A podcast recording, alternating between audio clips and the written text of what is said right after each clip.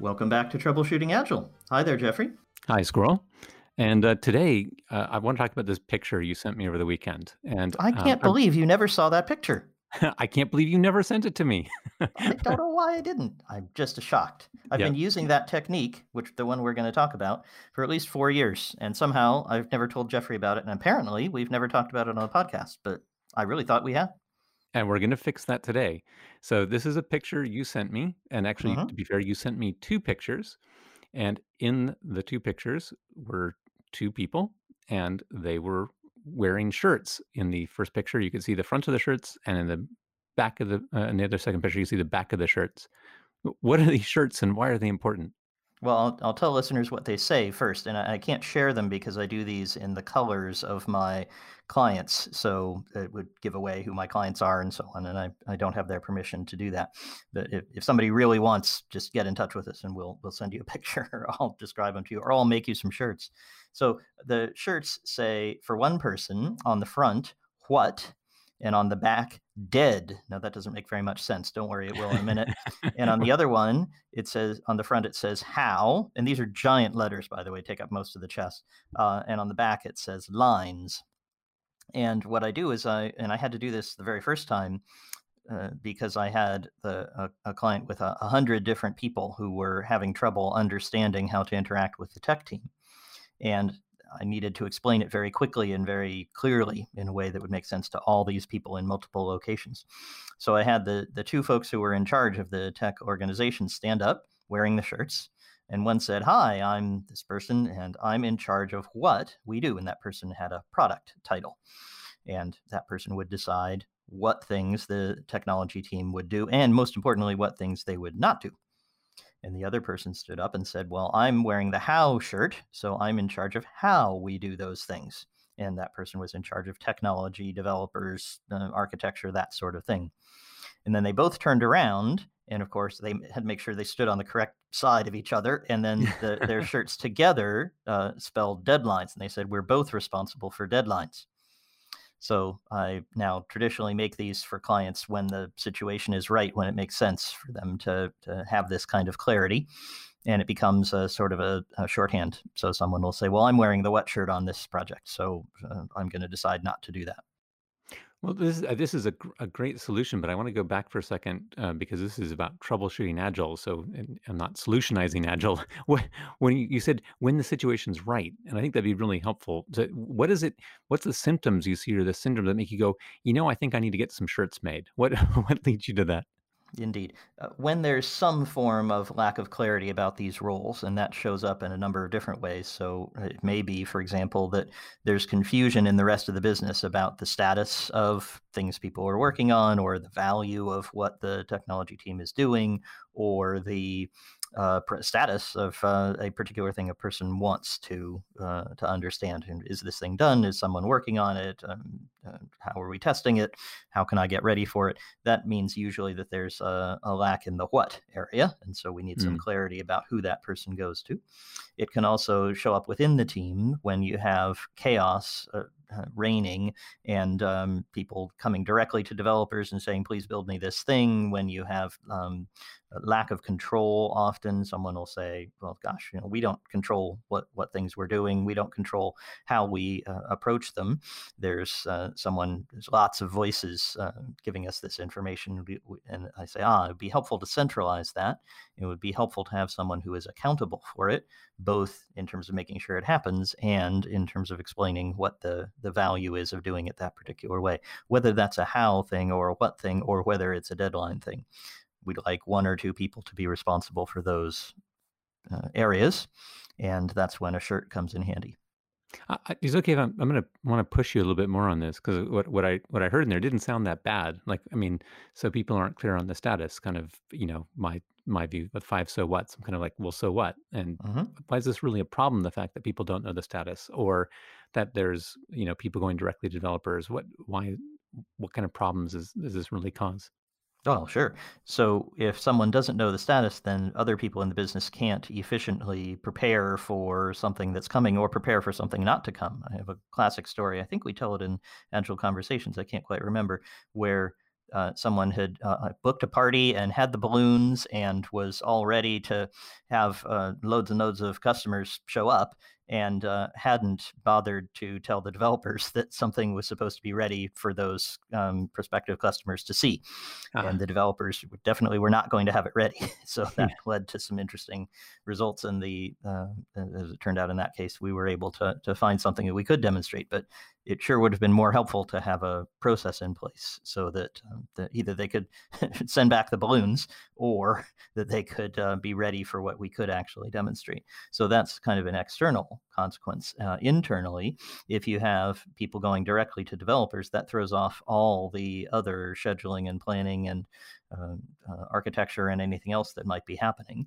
In some very small organizations, that works just fine. You have very small number of developers. They're very collaborative. They're co-located sometimes. They have a lot of informal communication patterns. It's when you get just a little bit larger and it doesn't require very many to have this problem that uh, I, I, can be saying, well, I'm writing this code today, Jeffrey, and, and I need your help. And you say, oh, sorry, so-and-so came to me. I'm doing a different thing today. And I say, but wait, you were going to help me.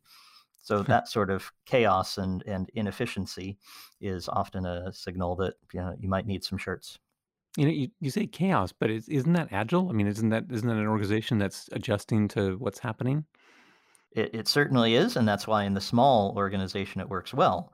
It's if you try to adjust to everything at once that you don't get very far. So an agile organization uh, acts together and in a coherent and coordinated way. Uh, agile is not chaos. Uh, agile uh, software development should not look like uh, everyone doing whatever they feel like that morning or whatever they've been ordered to do or whatever someone felt like uh, telling them to do that he or she thought up coming in on the train. That's not what it should look like. It should look like a group who has, in a disciplined and careful way, defined its negative space. These are the things we're not going to do, and here's why, and is accountable for the, for the things it is going to do, and um, is to the degree the, the company needs it, to the degree the organization needs predictability can be predictable, and to the degree the organization needs productivity can be uh, productive. This concept of, of negative space you just mentioned is an interesting one. So who is it who's defining the negative space then? Is that it sounds like of the two shirts that that should be that the house shirt is or sorry, no no that's the what shirt. That's the person deciding what to do. Yeah. Because that person is also most importantly deciding what not to do. Uh, I, something I think I also never managed to tell you, and certainly haven't mentioned to listeners, is that at one point in my life I taught art to eight-year-olds. Um, and, and, if you know anything about me, my my wife is the art historian, definitely not me. Uh, but uh, what we did, uh, because we were looking for mathematical patterns in the art, is we would turn the paintings upside down and look for triangles and things like that, which was lots of fun. But one of the places you looked for triangles, which I had never thought of in my very naive understanding of art, was in the negative space, that is, in the part of the picture that you did not, uh, that had not been drawn. So you draw a bowl of fruit or something, and suddenly there'd be a very interesting circle in the background, uh, in the part that wasn't painted, uh, formed by the other fruit and curling around and making a circle. And that was an um, interesting artistic statement. Okay, this is all the art history I can manage uh, this week. But uh, the idea is that the things you're not doing are as important, and actually in software development, even more important than the things you are doing. So uh, the what person is in charge of the, not only what you're doing, but what you're not doing, the negative space. And the how person, it certainly has a lot of influence. I should mention this, by the way, as well. What you don't want is a what person who just dictates to the how person, hey, build me a time machine. That's probably got some technical aspects that are not going to work out so well. So you want those two to be very good friends and collaborating all the time. But it's clear who the decision maker is and who's accountable. So if something isn't done, the how person says, we had a good discussion about it. I explained the trade offs, and that person over there who's wearing the what shirt that person is the one to talk to about why we decided not to do it. And similarly, the what person can say, well, we've uh, discussed this project. We're working very hard on it. We're really having some technical difficulties. And um, the how person right over there is best suited to tell you about what those are and what trade offs we're making you said a word there, which is these two should be really good friends and really collaborative. But I, I, I hasten to add is that um, that doesn't mean that they agree on everything. Certainly not. Start with, and they don't necessarily um, think the same way about everything. That that they're engaged in productive conflict. Um, Certainly so. Yeah. Uh, that I just I don't want people to have the uh, the wrong idea that these are uh, people who who, who um, have mind melded uh, before they they talk. You, you Uh, do have an interesting phenomenon, though, that I noticed, which is that if you get this working very well, you get two people who can represent each other's ideas very well. Hey, Je- Jeffrey, he's wearing the house shirt. He's told me this is very difficult. I'm a little skeptical, but he's the guy who knows, and he's the one who can tell you the best uh, information about it. And here's exactly what he told me. Uh, so you can distinguish between what you're thinking and what the other person is thinking and explain the differences, but you really understand them well. And that means that they can often fill in for each other and, and even represent each other's beliefs that they don't believe themselves uh, uh, in a situation where you know somebody's on holiday or ill. Right, which which fits very well. What we've said is that what you can aim for in a conversation is not that you'll come to agreement, but rather you can come to mutual understanding. And so, Exactly. what I'm hearing you saying is these are two people who've talked things through to the level that they understand each other's positions well, and and the thinking behind them, the reasoning behind them, uh, not just that they actually adopt the other person's position, but rather they they can understand it and therefore represent it. I, I really like that idea as a as an outcome of a of a successful mutual learning conversation. hmm It works great for me. All right. So, this is something that you said you've been doing for a few years. So, I mean, how many times a year would you say you, you this comes up for you?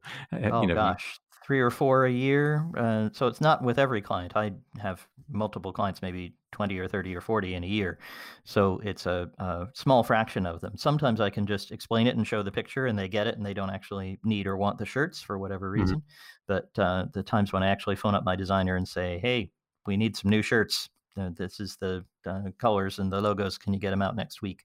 That's 2 to 3 times, maybe 4, uh, uh, a year, so 10% of clients, something like that. All right. So it sounds like uh, this. Uh, these are some tools that people can be thinking about for themselves. Uh, the Mhm. the uh, the what shirt and the how shirt, and you might need them if you are experiencing these kind of problems about people not knowing the status, uh, about chaos. if it's if these things uh, uh, confusion are causing problems for you, then you uh, you you might have this uh, a, a new tool uh, for your arsenal. Exactly. If you were thinking of writing a job description that had every uh, detail of what your product manager did, you might just want to get them a shirt because then uh, it becomes very easy for people to say, well, who's wearing the what shirt? Uh, are you wearing the what shirt? Are you wearing the what shirt today? There can be all kinds of uh, useful language about it that um, makes it much simpler than saying, oh, well, we've got to consult line 17 of the job description to figure out who's in charge of this. All right, fantastic. Well, I, I can't wait to to share this with uh, with people when I come across it because this is certainly what you're describing in a scenario I have come across before, and I've we've talked to people about the the, the need for clarification and, and how to do it. But I really like the the concrete visual of, of the shirts, so something I will will, will definitely uh, look to use in the future. Works out well. And if any listeners would like shirts, feel free to get in touch. If we're really diligent and doing well, we might even get them up into the resources section of conversationaltransformation.com. Don't uh, worry if it's not there, though.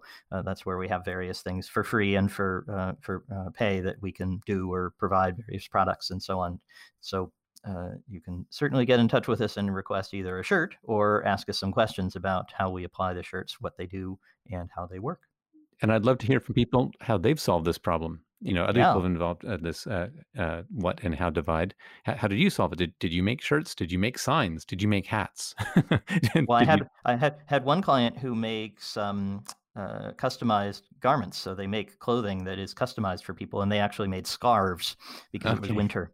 So they felt like making scarves. Actually, no, I think it was summer. I'm not sure why they made scarves, but they had fun making scarves that said how and what, and that was uh, they would ask who's wearing the house scarf. So who knows? Come up with anything that you like. Yeah. I'd love to hear from listeners how you've solved this problem. Uh, that would be Indeed. fun to hear about. Yep, conversationaltransformation.com is the place to find that. And of course, we like it when you hit the subscribe button or anything else so that you can hear us when we come out next week and we talk about whatever item of clothing is on our minds. Excellent. Thanks, Jeffrey. Thanks, Squirrel.